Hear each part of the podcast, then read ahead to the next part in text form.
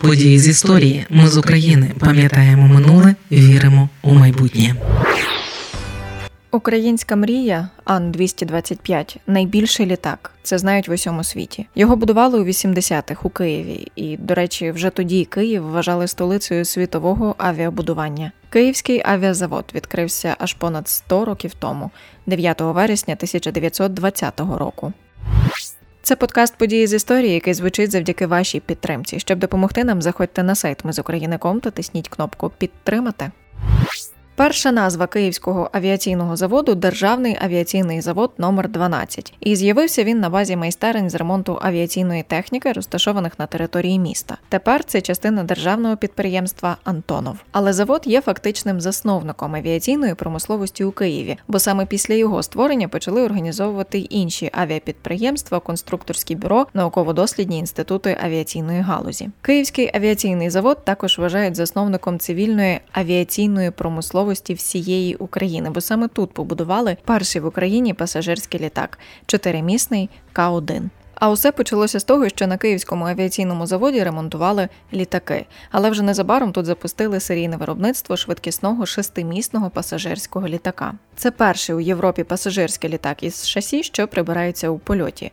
Він міг летіти зі швидкістю 324 км за годину, понад тисячу кілометрів та підійматися на висоту 7 тисяч метрів. І це у 30-ті роки ХХ століття. Під час Другої світової війни, 25 червня 1941 року, завод розбомбили. Тож завод мусили евакуювати до Новосибірська. Після звільнення Києва підприємство одразу ж повернулося вже на територію в районі Святошина. І до закінчення війни тут як ремонтували літаки, так і складали для фронту нові. Із 1948 року історія Київського авіаційного заводу поєдналася з дослідно-конструкторським бюро Олега Антонова, чиє ім'я зараз носить підприємство. Саме на Київському авіазаводі у серію запущені перші члени легендарної родини Ан біплани Ан-2. Тут випускали аж 18 модифікацій Анів: транспортний, пасажирський, сільськогосподарський для гасіння лісових пожеж, для розвідки косяків риб, для виконання наукових і рятувальних операцій у полярних умовах та багато інших. Протягом 1954-56 років на заводі будували дослідний зразок Ан-8 вантажопідйомністю до 11 тонн. Він став першим в Україні спеціалізованим військово-транспортним літаком. А потім з'явився Руслан Ан-124 вантажопідйомністю 150 тонн. Це найбільший серійний вантажний літак у світі. А до 1988 року був і взагалі найбільшим. Поки на тому ж київському авіаційному заводі не збудували Ан-225 Мрія найбільший літак у світі. У перші дні повномасштабного вторгнення Росії в Україну, 27 лютого 2022 року, росіяни знищили легендарну мрію, через що тогочасному керівництву авіапідприємства Антонов висунули звинувачення у перешкоджанні діяльності збройних сил України. Бо коли з'явилося попередження про можливий наступ росіян, керівництво Антонова не зробило нічого, щоб евакуювати флот компанії. Тепер же правоохоронці кажуть, що дирекція підприємства не тільки нічого не зробила для збереження літаків, але й чинила опір військовим, які намагалися звести оборонні укріплення на стратегічно важливому литовищі в Гостомелі. Напередодні російського вторгнення українські військові планували звести оборонні укріплення та фортифікаційні споруди на литовищі.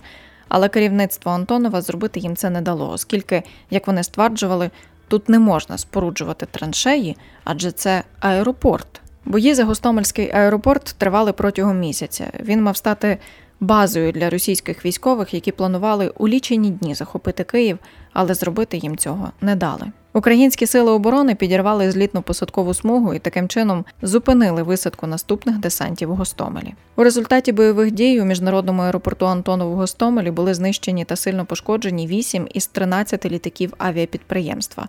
П'ять, які збереглися, не евакуювали, вони просто виконували завдання. Якби не це, то у підприємства не залишилося б жодного літака. Чому керівництво Антонова не дало українським військовим підготуватися до битви? Досі невідомо. Головна версія готували до здачі, розраховували на захоплення Києва за три дні. Ну але це має довести суд. Щодо мрії, її обіцяють відновити, бо український Ан-225 повинен існувати і повинен літати. Головне у мирному небі. Ми з України важливо знати історію і розповідати історії. Найважливіше, що ми повинні дати нашим дітям, це коріння і крила.